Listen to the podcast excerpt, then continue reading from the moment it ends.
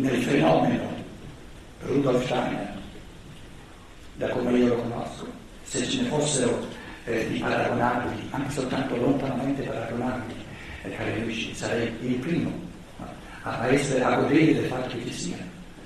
Da quello che, che, che mi risulta proprio da una disamina spassionata di tutto ciò che c'è nell'umanità, questo fenomeno Rudolf Steiner è assolutamente unico nell'umanità moderna e capiremo poi domani o domani anche perché diverse ragioni per cui questo fenomeno è stato sottaciuto, è stato eh, come dire, ignorato fondamentalmente finora. Se, se lo devo dire con una frase, è un fenomeno troppo pericoloso per il mondo soprattutto troppo pericoloso per le potenze costituite di questo mondo perché l'essenza della scienza dello spirito è la chiamata di ogni spirito umano alla sovranità assoluta. È il superamento di ogni tipo di dipendenza che vi fa purezza.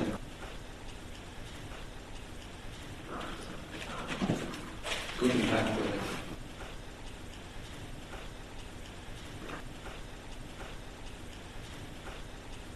Sottolineo il carattere di assoluta universalità, l'umano, l'umano ha due facce.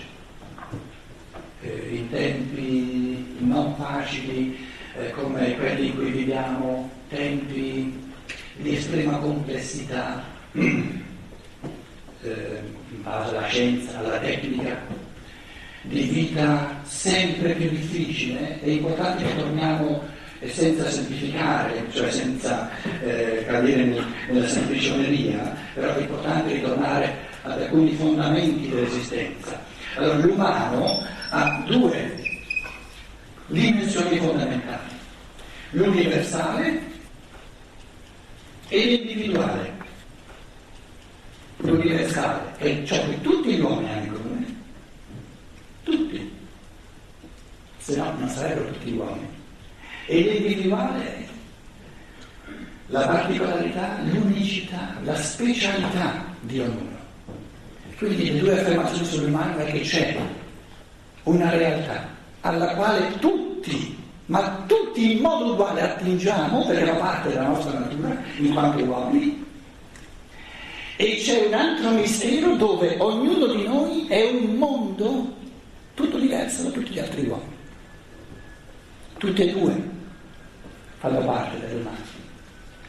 E sono due mondi di godimento infinito, godere ciò che ci accomuna e godere dell'apporto unico, indispensabile di ognuno. Perché questa, questa unicità di ogni individuo crea una ricchezza infinita nell'umanità. Guai se mancasse anche soltanto quella sfaccettatura unica che è questa persona, quest'altra persona. Ogni essere umano che uscisse dall'umano impoverirebbe l'umanità infinitamente, perché è infinito ciò che ognuno nella sua unicità porta nell'umanità. Che poi sia un cammino di coscienza, prenderne coscienza dell'unicità di tutti gli aspetti infiniti, tutti i modi, tutte le sfumature speciali di ognuno. Questo sì, è un cammino di umanizzazione ci aspetta, di può darci eh, gaudio, eh, gioia all'infinito. Tra ciò che è universale e ciò che è individuale c'è il gruppo. Il gruppo è un grande mistero dell'evoluzione. Gruppo significa popolo, è un gruppo, una chiesa è un gruppo, una ditta è un gruppo, una istituzione è un gruppo, L'essenza del gruppo è che non è né universale, perché non abbraccia tutti gli uomini, se no non sarebbe un gruppo, né individuale, perché è un gruppo. Quindi l'essenza del gruppo è che, che è né universale né individuale. Essendo né universale né individuale, ogni gruppo è una specie di spada a doppio raglio Ogni gruppo può essere umano o disumano, ogni gruppo è umano nella misura in cui, nella misura in cui favorisce l'individuo e favorisce l'umanità, allora il gruppo è a servizio dell'umanità, universale è l'umanità e individuale è il singolo. Nella misura in cui un raggruppamento, un popolo per esempio, si pone a servizio dell'umano, che è l'umanità intera, senza escludere nessuno, e a servizio del singolo in ogni uomo, il gruppo è buono, perché è uno strumento per l'umano, per il doppio, il duplice umano, dell'umanità dove nessuno è escluso e del singolo dove ognuno è speciale, è unico. Nella misura in cui, e questo anche deve essere possibile perché è nella natura della libertà, gestire il gruppo in due direzioni opposte, nella misura in cui il gruppo si fa fine a se stesso e strumentalizza l'individuo per il gruppo e dissangua l'umanità, sfrutta l'umanità per eh, il potere, per diciamo, la gloria o che sia di questo gruppo, allora diventa un fenomeno disumano contro La scienza dello spirito di Rudolf Steiner, da come io la conosco, ormai da tre, sono più di 30 anni che la studio giorno e notte, direi che è il primo fenomeno anche perché prima non c'erano i presupposti di coscienza necessari. È il primo fenomeno nell'umanità di assoluta universalità e di assoluta individualità. Ed è il primo fenomeno che se viene vissuto rettamente impedisce il sorgere di un tipo di raggruppamento che diventi fine a se stesso e che cominci a fagocitare l'individuo e cominci a succhiare la linfa dell'umanità eh, per, il proprio, per proprio tormento. Nella misura in cui, naturalmente, nella misura in cui dovesse succedere che si usa la scienza dello spirito per creare raggruppamenti che tendono poi a, a, diventare fine a se stesso, se ciò dovesse succedere, io sto dicendo che è contro, direttamente contro la natura di questa scienza dello spirito.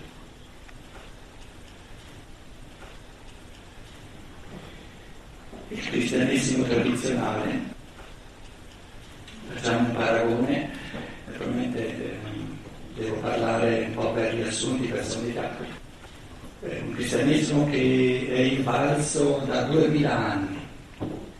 Se fosse sorto il fenomeno di gruppo è inevitabile, bisogna raggrupparsi, bisogna organizzarsi bisogna, eh, quando si fare qualcosa bisogna in qualche modo intendersi, bisogna eh, organizzare le forze, altrimenti non si continua nulla.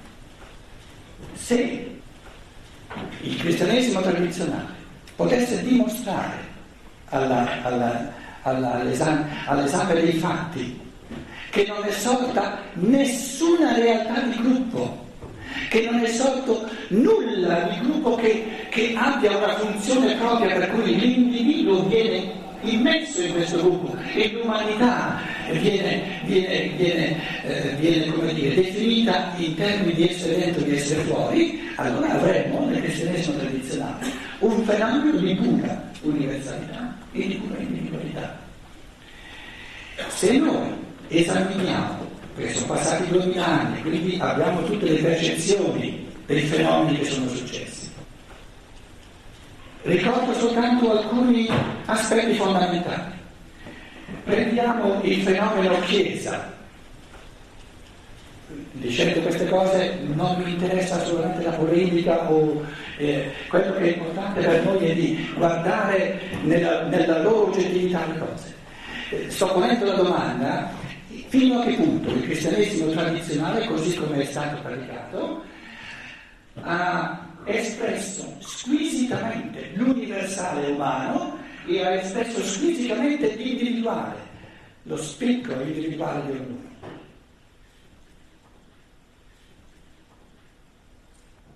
Se prendiamo la frase, però non è una frase fatta, riassume, riassume tanti processi di pensiero, extra ecclesia nulla salus fuori dalla Chiesa non c'è salvezza. Questa espressione è un'espressione di abissale negazione dell'universale umano. Per questa espressione dice o tu fai parte del gruppo degli eletti oppure sei escluso.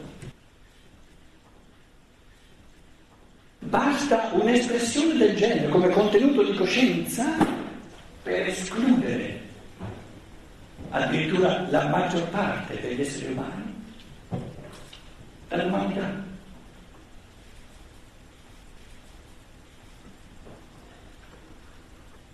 Per essere salvo, per entrare nella pienezza dell'umano, devi far parte di questo gruppo gruppo che è una istituzione terrena, intendiamoci bene, perché se la Chiesa fosse semplicemente una realtà spirituale, allora ci appartengono tutti i giorni.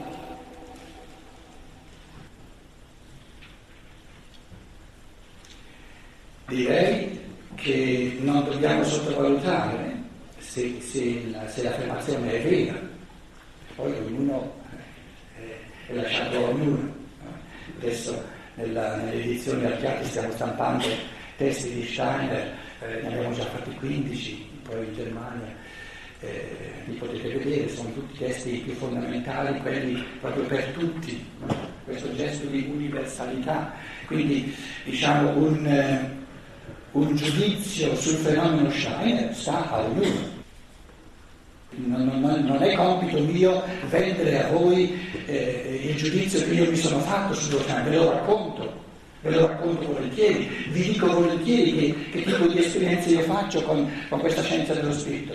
Che, ma che poi sia così o non sia così, ognuno eh, si riserva di vederlo da sé e perciò cerchiamo di mettere a disposizione il più possibile il materiale che dia a ognuno, a ognuno in quanto individuo la possibilità di farsi un giudizio proprio. Ma se è vero quello che sto dicendo come convincimento mio, allora è vero che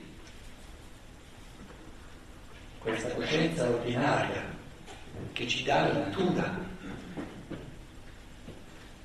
gli adulti, è talmente intrisa, è talmente imbevuta di elementi di natura che la natura ci costringe a frammentare, a dividere, a sottodividere l'umanità in gruppi. Come possiamo noi, in base a una coscienza che ci dà la natura, il corporeo, come possiamo noi assurgere alla coscienza di ciò che è universalmente umano se in questo tipo di coscienza il corporeo è codeterminante? Perché il corporeo o è una corporeità italiana e allora ti dici certe cose, o è una corporeità tedesca e allora ti dice altre cose, la natura ha altre forze, oppure è americana, allora dice altre cose. In altre parole, nella coscienza ordinaria che tutti abbiamo, proprio perché sappiamo che la natura, le forze della natura sono determinanti, perché ci, questa coscienza ci viene data dal crescere nelle forze della natura per forza dobbiamo vivere in questa, in questa, in questa coscienza ordinaria, la prigionia, il vanto, le illusioni che vengono dalla natura. La coscienza che ci dà la natura rende ciò che è diverso di popolo in popolo più importante di ciò che abbiamo tutti in comune. Perché ciò che tutti abbiamo in comune è al di là della natura, è in ciò che è spirituale. Però ciò che è spirituale ce lo dobbiamo conquistare nella libertà. In altre parole, l'irruenza della natura nella coscienza dell'adulto ci dà una umanità frammentata, una umanità di vanto di popolo, di razza, eccetera, eccetera, eccetera, come compito della libertà di superare questo stadio propedeutico, transitorio, di passaggio, con uno stadio di coscienza dove assurgiamo a una realtà dove tutti gli uomini sono assolutamente uguali.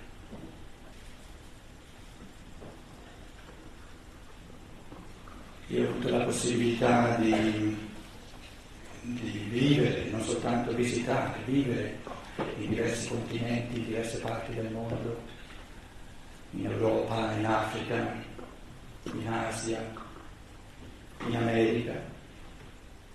E devo dirvi, è incalcolabile l'apporto della natura che ci frammenta, che ci divide, che ci diversifica, che ci pone gli uni contro gli altri, è incalcolabile l'apporto della natura nella coscienza ordinaria dell'adulto.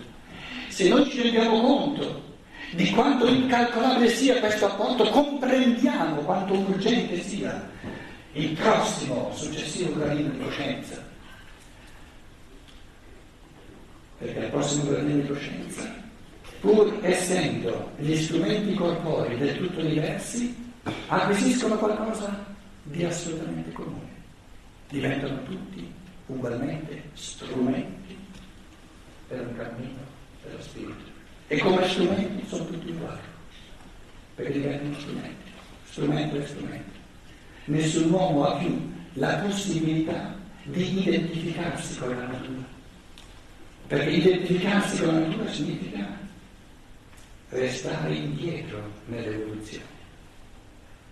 Certo che è possibile identificarsi con la natura, certo che è possibile dire ma tutti i fenomeni di coscienza in me vengono causati dai geni, dalla composizione dei geni. Certo che è possibile essere nella propria coscienza un puro risultato della natura, certo che è possibile, però questo significa restare indietro, significa omettere il meglio dell'evoluzione che è ciò che compie non la natura, ma la libertà.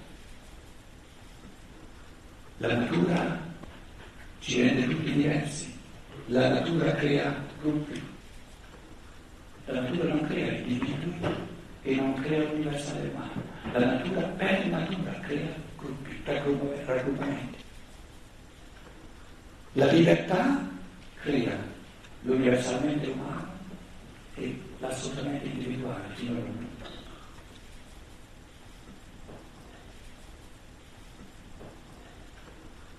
Oggi in aereo mentre volato da Francoforte a Roma leggevo in italiano per rinfrescarmi un po' eh, la lingua eh, questo libricino che troverete eh, il titolo è Che cosa è o chi è Cristo? L'ho messo tra virgolette Cristo, specialmente in Italia, visto la, la non, facile, non facile accesso. Chi è Cristo? Tra virgolette. E rileggevo, specialmente la seconda parte, e dicevo stesso, ma tu questa sera a Roma ti troverai a balbettare, proprio a faticare, a dire delle cose che qui in fondo in questa conferenza di Steiner sul sulla realtà che gli uomini, una parte degli uomini che hanno il Cristo dice in un modo così profondo. Però non viene letto, viene ignorato nell'umanità di oggi. E vi riassumo il pensiero fondamentale che dice, soprattutto nella seconda parte, è di una bellezza strabiliante, dice, la religione, la religione cristiana, ha parlato di redenzione, caduta, caduta o la redenzione ha parlato di redenzione, ha parlato di nuova nascita. E Steiner presenta il concetto di redenzione specifico della scienza dello spirito. E dice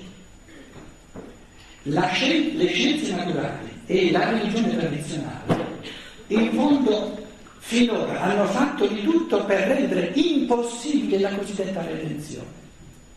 Perché la parola redenzione significa che l'essere umano, la divinità o la natura, come volete, ha dato all'essere umano la capacità, quel pensare che gli dà la natura, quella coscienza che gli dà la natura, quel pensare che coglie soltanto la realtà del materiale, quello è il pensare caduto, quello è il pensare diventato disumano. La scienza dello spirito è la redenzione dello spirito umano, nel senso che dice tu hai la capacità di far risorgere il pensiero da questa cattività della natura. Non è necessario che tu mantenga il tuo pensiero nella dipendenza dalle forze della natura. Il pensiero che dipende dalle forze della natura, dal cervello, eccetera, è un pensiero non redento. E la redenzione dell'uomo è la decisione della libertà di rendere la coscienza, il pensiero sempre più indipendente dai determinismi della natura. Questa è l'essenza del, del cosiddetto cristianesimo. Il logos dentro di te è la tua potenzialità, la tua capacità di redimere il tuo pensiero dalla cattività delle forze di natura, ma nessuno te, può, te lo può imporre, nessuno ti può costringere a farlo, è, è, è la creazione della tua libertà, deve essere omissibile, altrimenti non saresti libero. Ma il senso dell'evoluzione è proprio che la natura ti offre una coscienza, un pensare passibile che aspira alla redenzione. La scienza dello spirito di Rudolf Steiner è l'inizio della redenzione del pensare umano, che può compiere soltanto l'individuo nella sua libertà. Se noi paragoniamo la religione tradizionale, cristianesimo, cattolicesimo, la scienza tradizionale con questa affermazione, dobbiamo dirci l'affermazione fondamentale delle scienze naturali è la conoscenza dipende dalle forze della natura. L'affermazione fondamentale della religione tradizionale, lo spirito, tu non sei spirito, tu sei soltanto anima, lo spirito è qualcosa in cui devi credere. E la redenzione dell'uomo è una grazia divina.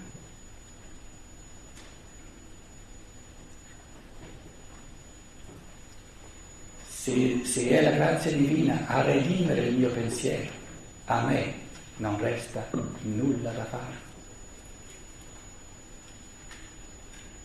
La grazia divina mi rende capace di redimere il pensiero. Guai se viene a redimere lei il mio pensiero. Se la grazia divina viene a redimere il mio pensiero, allora si tratta del suo pensiero, non del mio. In altre parole, in questi duemila anni c'è stato un primo inizio, l'infanzia del cristianesimo. La struttura dell'umano è, stato, è stata quasi neanche, neanche compresa, neanche afferrata nella sua essenza. Adesso chiediamoci perché questa scienza dello spirito di Rudolf Steiner pone al centro dell'evoluzione umana il pensare. Perché il pensare diventa così importante?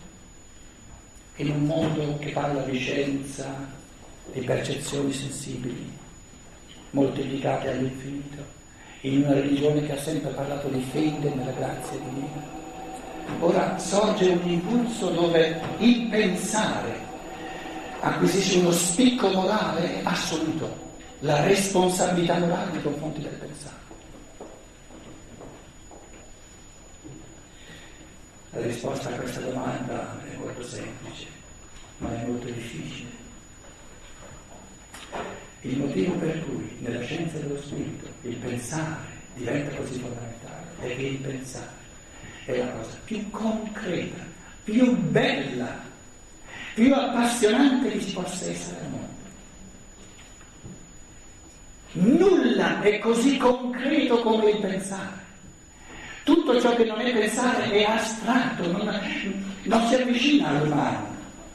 un pensiero che una persona ha, lo vive come qualcosa che gli è intimo in modo assoluto. Tutto il resto che non sia pensare è più estrinseco al mio essere. Voi direte per esempio, ma amare è ancora più, è ancora più, più concreto che non il pensare. L'essenza dell'amore è il pensiero. Avete mai provato ad amare dormendo? Come mai colui che dorme